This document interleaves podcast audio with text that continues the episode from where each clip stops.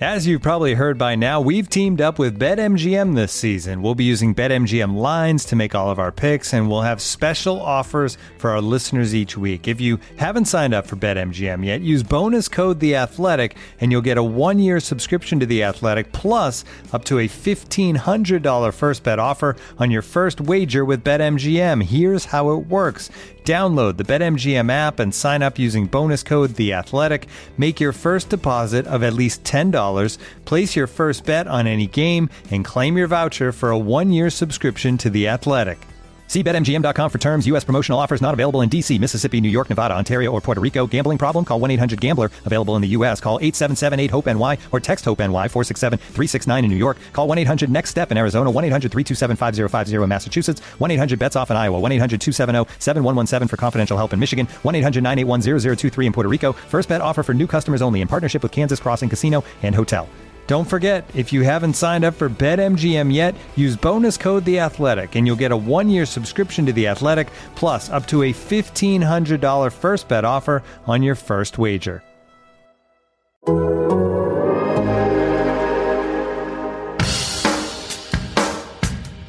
Ultimately, I'm going to keep saying it. Get 1% better every day. Just get a little bit better every day. Hey, welcome back. I'm Stephen Holder. I'm here with Zak Keefer, and it's another episode of 1% Better, your favorite Colts podcast, or so I hear. So, we have football going on and have had it for the past week plus, so that's different. Um, it won't be here for long, though. As we're recording this, it's the last day of workouts for the Colts. Uh, a, a two week stretch of workouts they've done here. I guess this would be their so called OTAs for this year. Uh, so they are wrapping up. But, uh, you know, we're here to kind of recap what we've learned. We're going to see one more practice this afternoon. But uh, before we get to that, uh, we, we wanted to kind of recap what we've learned so far. Um, so we'll see. I mean, the next time we see these guys on the field, it'll be in Westfield in July. Where we think in Westfield at uh, Grand Park, right? So uh, July 27th is kind of the target date right now. So you might actually get your chance to come in person. So stay tuned for that. So let's talk about this, Zak. Um, just, I mean, first of all, let's start very broadly. Do you think this, I think, accomplished the intended goal? It's two weeks.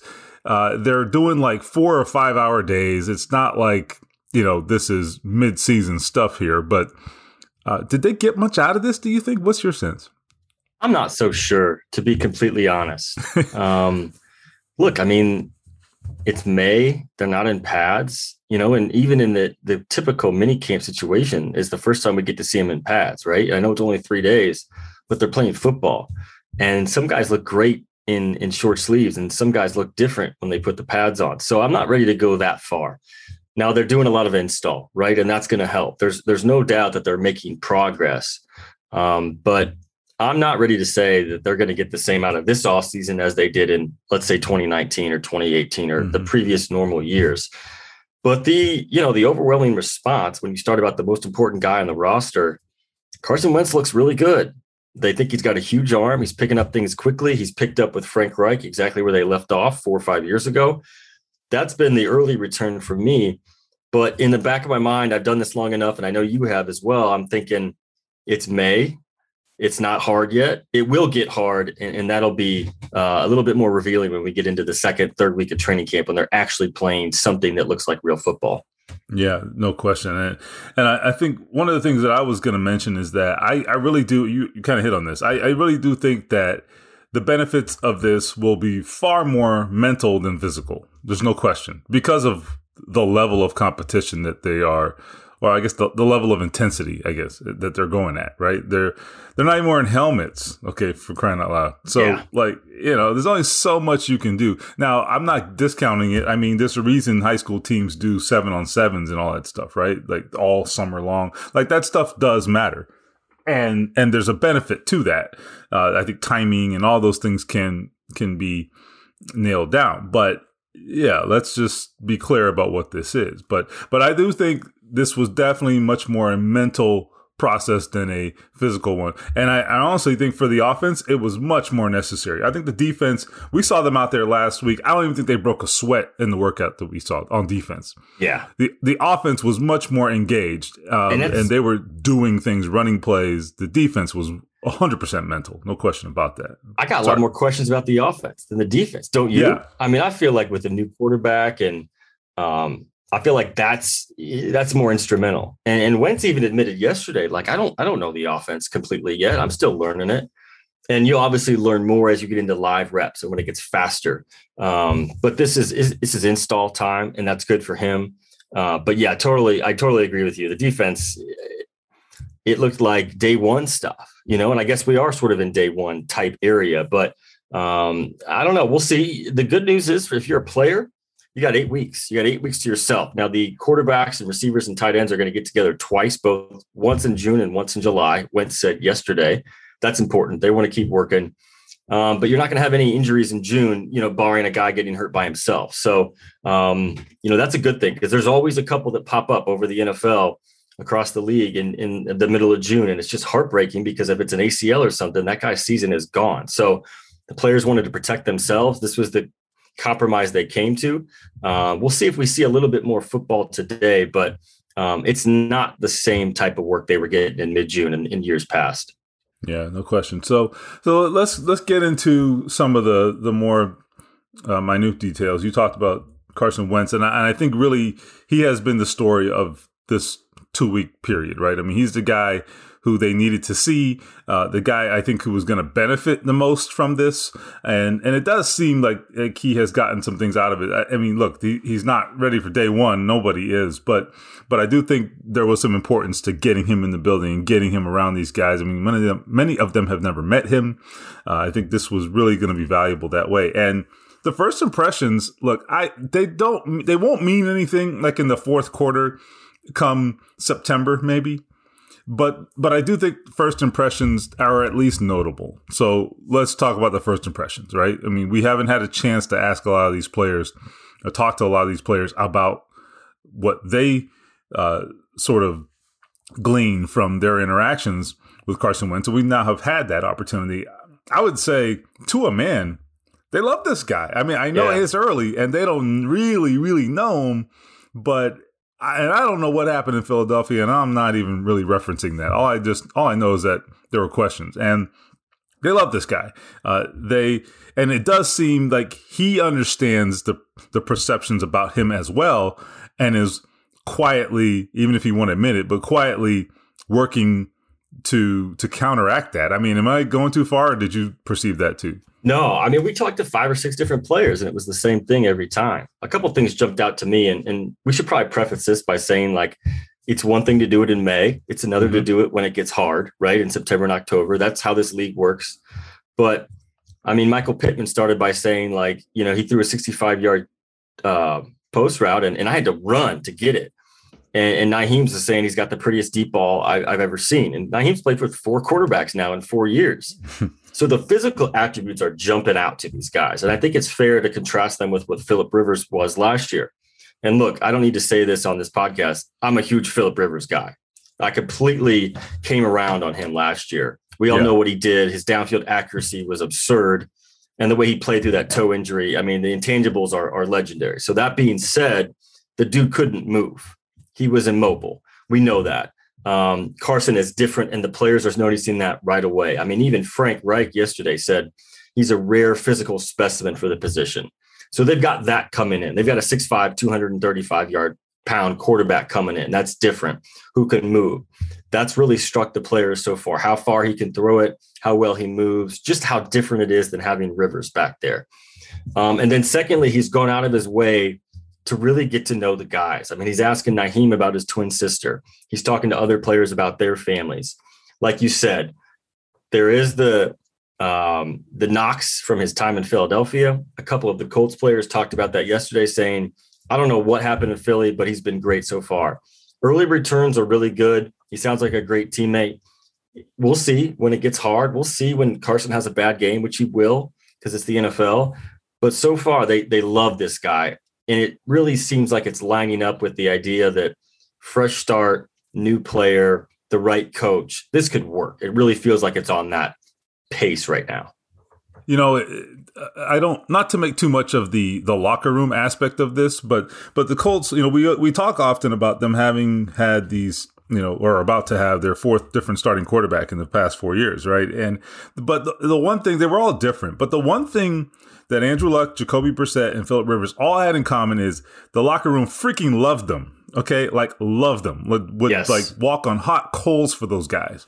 And I don't know how much of that carries over on Sunday, but I think some of it does in terms of a couple of things. Number one, leadership and trusting that guy in the moment, right? Now he's got to be a good player, and that's really the way you trust him in the moment. But at the same time, you know, when that quarterback checks you after you make a mistake, you know, in in the third quarter of a big game, you know, you you have to know that he's going to react the right way to that admonishment, you know, or ad- admonition. Excuse me, I think I made up a word, and and I think that comes from the locker room, you know, and what is built in there.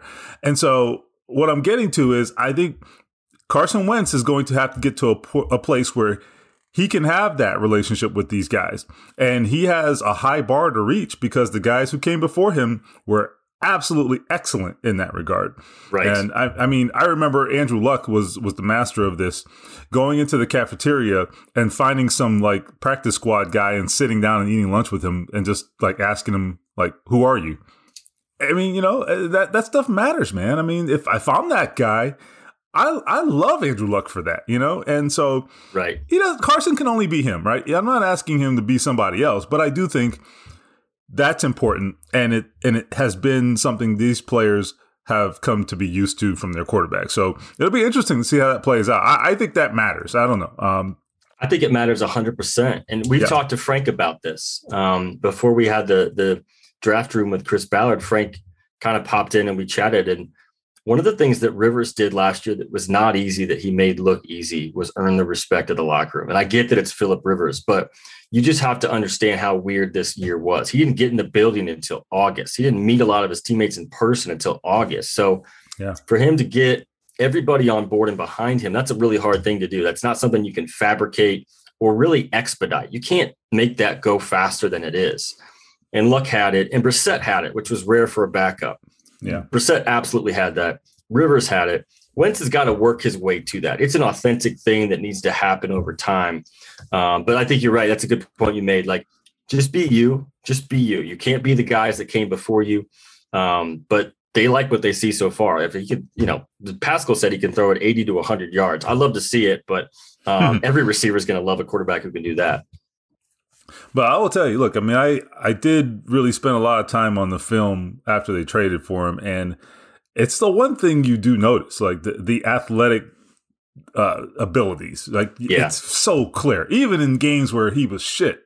Like you can still see it. Now, now he's got to be more accurate, and I think sometimes when there's pressure in particular, like he starts to kind of crumble, right? Like he but I think he he's going to benefit from obviously playing behind a great offensive line, and and and he'll have a I what I think is a great play caller and Frank Reich. I, I think he's going to benefit many many in many many ways uh, to to maybe reduce some of the issues he had, but.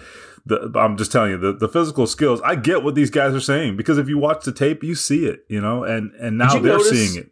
Did you notice what um what Frank said yesterday? He said some of the things he's telling Carson are there's it's different here. We have a great offensive line that prides itself in the number of sacks they allow. The very few number of sacks they allow. We like to get the ball out quickly. These are things he's reminding Carson on a daily basis that are in direct counter to what he had last year, right? 50 sacks, for goodness sakes. That's everything. And we've been saying this all along, and I'm going to keep saying this. Carson doesn't have to be MVP Carson. He just has to come in and be an above average quarterback. This team is good enough to just have an above average quarterback and I think be a player in the playoffs. So it's interesting that Reich sees it the same way. He's basically saying you don't need to do too much. You were trying to do too much last year. And I thought the most telling quote we got from Frank yesterday was, you know, humble pie doesn't taste good, but it's good for you. And I think that's really what sums that up. That was a very direct quote. Yeah. Yeah. 2020 season. I mean, that was pretty yeah. telling. That was really the, I think the most the, the, the most strong or the strongest terms that Frank has used to describe what happened with Carson Wentz last year because I think all along it's he's kind of he's kind of tiptoed around it, right? Like, ah, uh, you know, it happened. We all struggle. It's fine. Yeah. But like, he, I thought that that really struck me when he said that because that was his way of saying, yeah, he played like shit. like, yeah. I was I like, mean, thank you. Okay. We're getting somewhere. I mean, it was kind of like him acknowledging it. I don't think, I don't know if that's what he meant to do, but that's what he did. And so, no, I'm glad you brought that up because I, that was my takeaway. Like, ah, okay.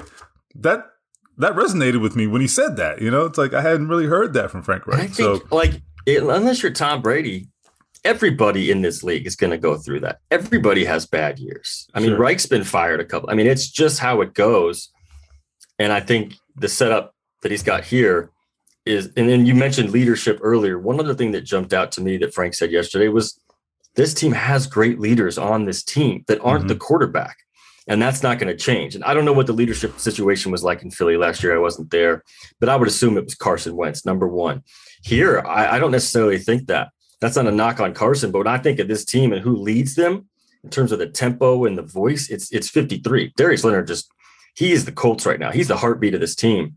Um, and Carson will find his way, but but T.Y. Hilton is is the most respected player on the offense. And I don't think that's going to change. So that's a good situation to walk into where the culture that Chris Ballard has been trying to build for several years, that he's been obsessing about, it's there. They've got it. It's a lot easier to walk in if you're a veteran quarterback to that than whatever Carson Wentz had last year in Philadelphia.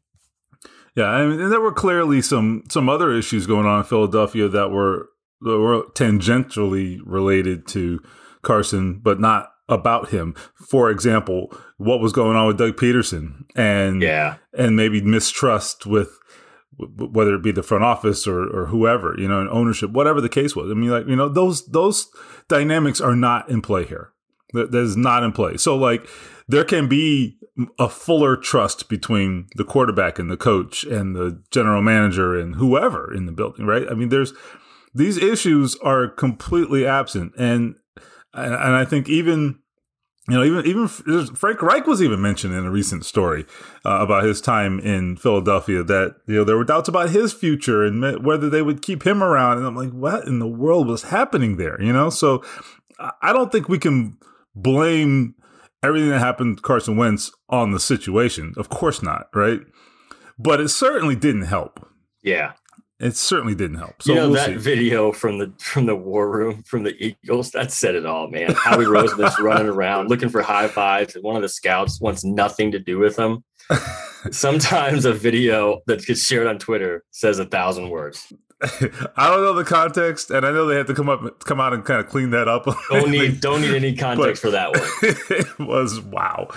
Uh, so anyway, I, I, think that's look that it is what it is. We'll see. It, it's as Zak said earlier. It's May. That's all we got, though, right? I mean, you want to know what we can tell you, and this is what we can tell you. You know, so what I would conclude with in terms of the Carson Wentz part of this podcast is let's talk again in September, right? I mean, what else can I tell you? But all I can tell you is right now, uh, I like what I see. I liked what I saw just in the passing drills last week. I saw a guy coming out and throwing on the run, using that bootleg action. Like he he is a really live athlete. There's no question about it. And he's a guy who seems like he gets it and understands his situation and where his career is, which I think is is important. You know, we all care about legacy when you when you're the number two pick in the draft. You know, you care about what history is going to say about you. You know, he it may not be the driving force, but like you understand that. You know, so I think Carson's a smart guy. I think he gets it, and I think he's with a smart coach. So I think this has a chance.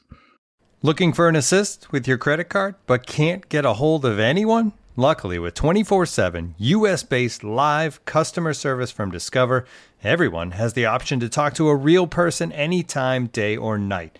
Yep, you heard that right you can talk to a real human in customer service at any time. Sounds like a real game changer if you ask us.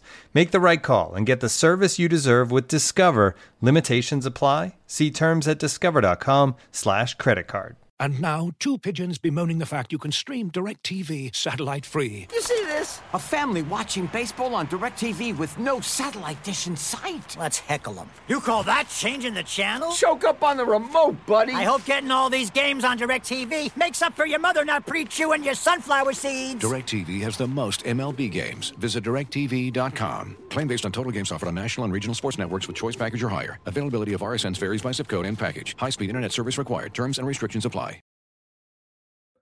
Hey, one guy I want to touch on real quick, and you've talked to him too, is uh, Parris Campbell. Um, I think this time of year we talk a lot about, you know, guys who are trying to come back, or like Carson Wentz, right, or or guys who you know had a had a bad year or trying to recover from that. In in Parris's case, it's another injury. He's trying to come back from that. Yeah, uh, he looks good, man, and he does, and and he's in good spirits too, which I which I didn't necessarily expect, you know, I mean, because he's had, listen, I mean, he's had a lot of pressure on him. He still does. And, and I think, you know, all these expectations, and he hasn't fulfilled any of them really. And, you know, you, you wonder what that can do to a guy, but he's in a good place, I think. And I, I just think, I'm telling you, I, I, I hope to God he stays healthy because I think that's really all that's missing. I think this guy has every tool you need.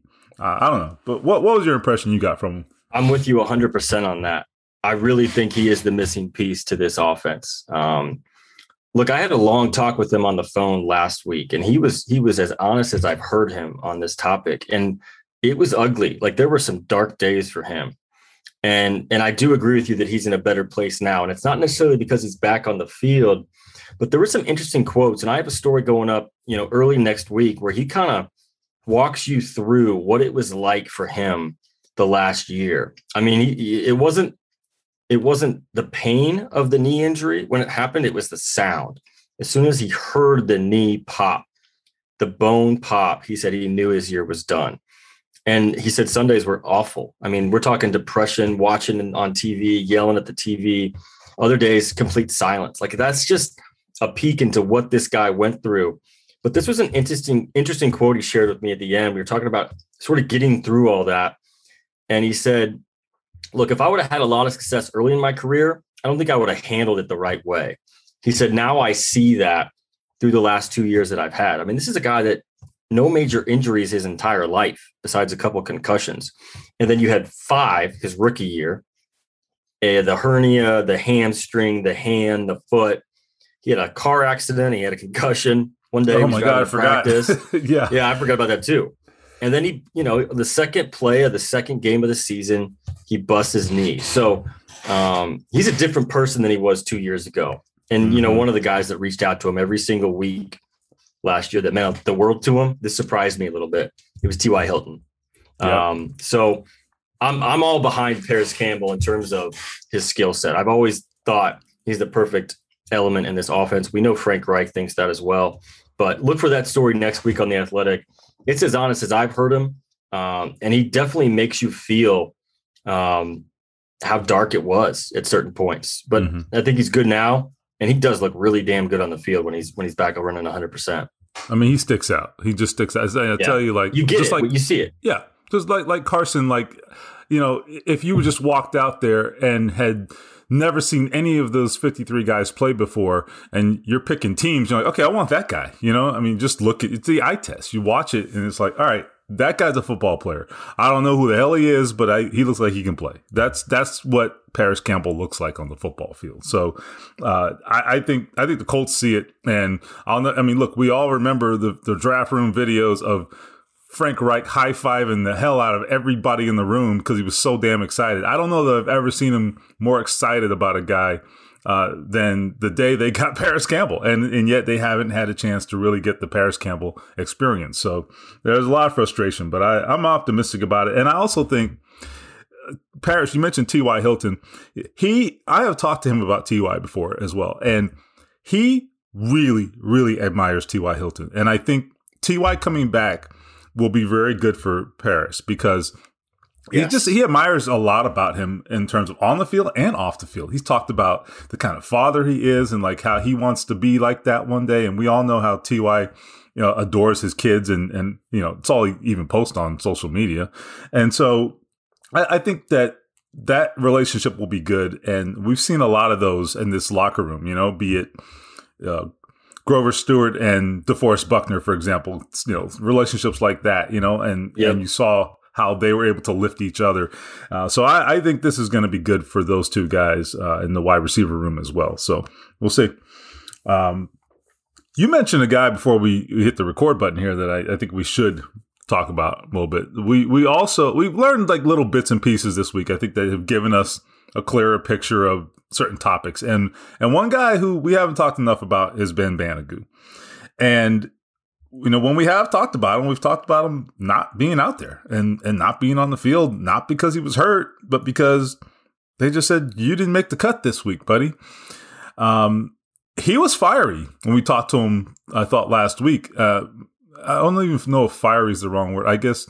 Um, yeah, he he, I he had was. mixed feelings on it. Yeah, I think he knows that he's he's under some pressure. That's what I saw. I saw a guy who who knows I got to get my act together. Uh, but I don't know. What were your takeaways?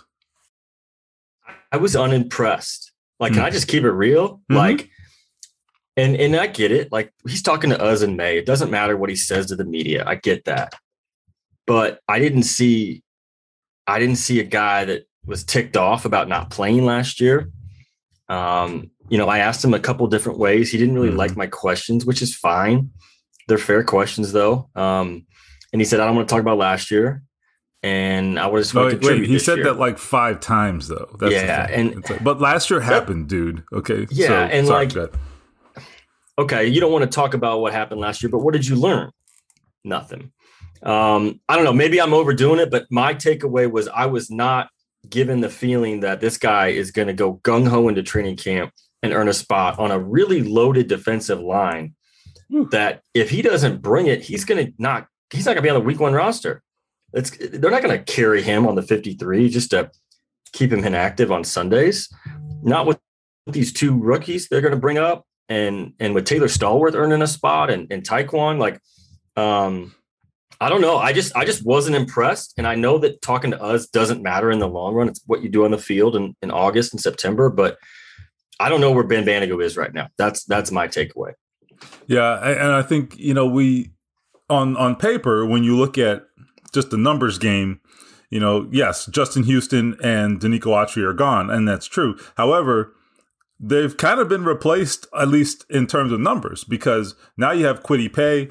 Dayo, I'm not counting yet because he may be a while, but even if you leave him out of the equation, here's Kemoko Turay, who we'll get to in a second. Like he's on the verge. Okay, he's Yeah, close. He can play. Like Kemoko Yeah. can play. He, we've seen it.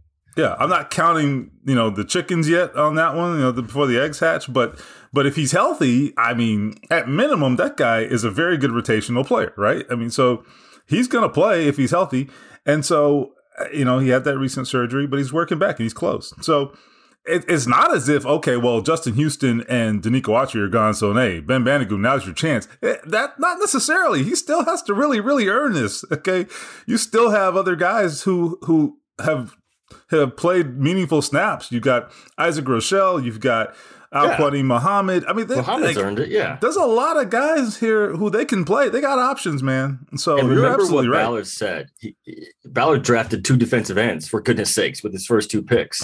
and in the draft room, when we talked to him a couple weeks later, he said, "I know what message that sends. That's I, we know mm-hmm. it. He knows it, and Ben Banogu knows it. And if he doesn't know it, that's a problem.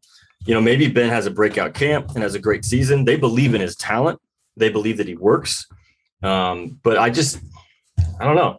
You guys are welcome to watch the interview and come to your own conclusions, but I just didn't see it. I felt like I saw more from Tyquan Lewis last year when we would talk to him about Mhm. what he had come out of than I saw from Ben Banogu on Monday. But we'll see. It doesn't matter what I think. It matters what he does on the field in, in August. And and the one last thing I'll say on Ben, like he's a he's a bright guy, like really really intelligent guy. When you talk to him, so it's not like look. I be I don't mean to like say some guys are dumb and some are smart. I'm not saying that. What but I think but some guys are more aware than others. Okay, that is definitely true, and we know this because we talk to players all the time, and we know who who is in what category. Right? Some guys are more aware of their situations and what they say and all that. Ben Banogu is definitely one of them because that guy is very intelligent. So Yeah. there's no question to me like he he totally understood the context and understood, you know, was should have have an awareness of what this is. Now, what he says to me in May doesn't mean shit when it comes time to like play in September. I get that, but it's the yeah. only window we have right now into him, you know, possibly understanding his situation. All I all I can tell you is if he doesn't get it, then he's not paying attention. He should be paying attention. So I, I think we'll it matters a little bit. Like we know, we know bit, these yeah. guys. Yeah. Some guys, it, it, doesn't not matter at all. Like some guys, you can just see it and you can feel it. Some guys just yeah. have a confidence. Um, Darius Leonard, man, like he just, he just is is just dripping in confidence, and it he plays the way he talks. And not every yep. guy's like that, but um, we'll see. One of the more interesting guys to watch come training camp. That's for sure. Yeah. Uh, so I mentioned Turay. I, I thought that um, it was it was interesting talking to him. I, I thought that I don't know that I got a ton out of it other than you know he he he he's he's just I think waiting his turn. He he is ready, and I think he he knows. There's really not much to say in his case because we've seen him play well. He's yeah. just got it's it really boils down to his health. But um, I, I thought that it was interesting though that that he he didn't have any regrets about playing last year. And, and Chris Ballard has mentioned that maybe he should have just held him back and, and not put him out there. But uh, I'm sure there was impatience on all on all fronts, right? Like everyone was yeah. ready to see him go, including the player more than anybody. But um, you know what he said was, I, I just wanted to do what I could to help the team, and I get that. You know, it's like man, these guys drafted me pretty high, and you know, um, I haven't had a chance to show it, and I imagine that can get, um, you know, that can be that that can create impatience. I guess is what I'm. Saying. I wonder what it's like privately for those guys in that 18 draft class, especially Tyquan mm-hmm. and Kemoko, because look at the other two that they were drafted. You know, Braden Smith, future Pro Bowler, Darius, future Defensive Player of the Year. The first round picks is going to be a Hall of Famer. Then they're kind of there and they're and they're trying to earn spots in the defensive line. And Kemoko's had just terrible injury luck because we know he can play and he's he's definitely flashed. I love his skill set. And he just has had a miserable two years. I mean, he's had two ankle surgeries over two years. And remember how well he was playing in that Chiefs game when he went down. That was a huge win that year. He was playing great. Um, and, and last year, the defense was really rolling by midseason. And you thought if they could get Turay back, they could really take it up a notch, get that defensive end pass rusher that they were just quite missing. Um, maybe he's that guy this year. I really think he could be that down the line. He's got to get healthy. I think he's going to be a full go for training camp, but they're going to bring him along slowly. Um, I'm higher on his skill set than than Banogu for sure. I've seen him do it at the NFL, but um, it's been a tough two years for him, no doubt. Yeah, no question. Um, look, I think at worst, he's a guy who's in the rotation and can give you some quality snaps if he's healthy, right? I mean, I think that's that's yeah. that's the floor for for Kemoko in my opinion. So we'll see. I mean, they, you know, look, everything's on paper right now, but I mean, with full health, I like what I kind of like what they have. We'll, we'll see. They they're definitely more athletic, potentially more athletic and more dynamic. You know that will that mean more production? I don't know you know, we'll see because they they had some productive players in, in guys like Denico Autry, but but they're definitely more dynamic. You know, like Kwity Paye is a dynamic player, right? Yeah, I mean, that dude's gonna play right away. Like, yeah, like we're not, not talking about him because we already know where that's going. yeah, okay. it's like every couple of years they draft a guy and you're like, oh, like I don't have to ask any questions. Like Ryan Kelly, I was like, oh, day one center, yep. ten years. Yep. Quenton, you know, it's like with Kwity Paye, I just feel like he's just going to start at right defensive end, and no one's going to take the spot from him for quite a while. It feels like that. I think the the Ryan Kelly example is a great example, right? It's like position of need when they drafted him. It's like day one of like OTAs, he's out there, you know, and it's like I forget oh, he's on the he's team the sometimes. You just take him for granted because he's so yeah. damn consistent. But yeah, yeah, I mean that's that's a good thing to have. It's just Kwity Paye, I, he's just he's like loving life because he doesn't have to go to school anymore. He's like, I just I just do football now. So yeah, um, he's gonna be fun one to watch too. Yeah, it'll be interesting. So so anyway, I, I like in theory what's going on on the uh, on the the defensive line, but you know, but we'll see. We got a long way to go. So anyway, uh, let's wind this down because we got to get to practice. Uh, what are you What are you looking for out there today? What, what's the la- last look at the Colts before training camp? What do you want to see? I'm going to keep my eye on the offense. Mm-hmm. Um, I heard a little bit that that Michael Strachan has looked good so far. 17. He's the uh, late round draft pick out of the small school, the big wide receiver. I mean, two things jumped out at me last week. One was the size of freaking Dayo Ode- Odeyingbo. Oh my god, Godzilla. that's what I said out loud when I saw him. I said, "Oh my god." I mean, he's Buckner size, and he, he's he's that big. Um, he's not playing right now. He's not practicing. He's just standing off to the side. But I'm telling you, holy crap, this guy is enormous. Like I get it. Like if he can move, like I get it. Um, and the other one is Michael Strachan. Now he stands out too. He's an enormous receiver, and they've not had a lot, lot of those guys um, in the past couple years. But um, you know they've they've liked what they've seen so far from Michael Strachan. It's it, they're not in pads. They're not playing real football. But I'm anxious to see him today, and then more so, I'm anxious to see him camp. Yeah, yeah, I think it'll be really interesting. Um, so we'll see. Uh, I, I think there's, I think it's going to be a, a really interesting and revealing training camp, probably the most in, in several years. So I'm looking forward to it, and we'll see. But we got a lot more to go before then. We got lots of stories in the tank, and uh, we'll continue to uh, bring you some coverage of the Colts in between uh, getting in lots of extra sleep that we are that have we've been deprived of. I guess I don't know what you're talking about. I'm going to play golf. And that, yes, and I need it because uh, we got some events coming up, and I'm gonna I'm gonna embarrass myself if I don't get out there.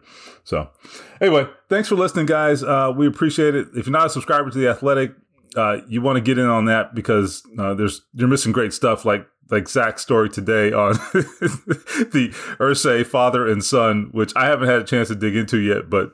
I, I have heard enough stories about Bob Irsay to know that you want to read this story. So Carve out some time. It's um, it is wild. Yeah, Zak does not write short. That's okay though. If it's good, then long is fine. Bad long stories suck. Good Right. long stories are good. Right. So- I hope you don't feel like this is a long story, but it is. Right. Um, for those fans that were around when Bob Irsay owned the team, you will remember. You remember some of the stuff. It is. It's unbelievable to think of in today's NFL, but this is the stuff that happened back then. That's pretty cool. All right, so hey, thanks for listening. I'm Stephen Holder with Zak Keefer, and this is 1% Better.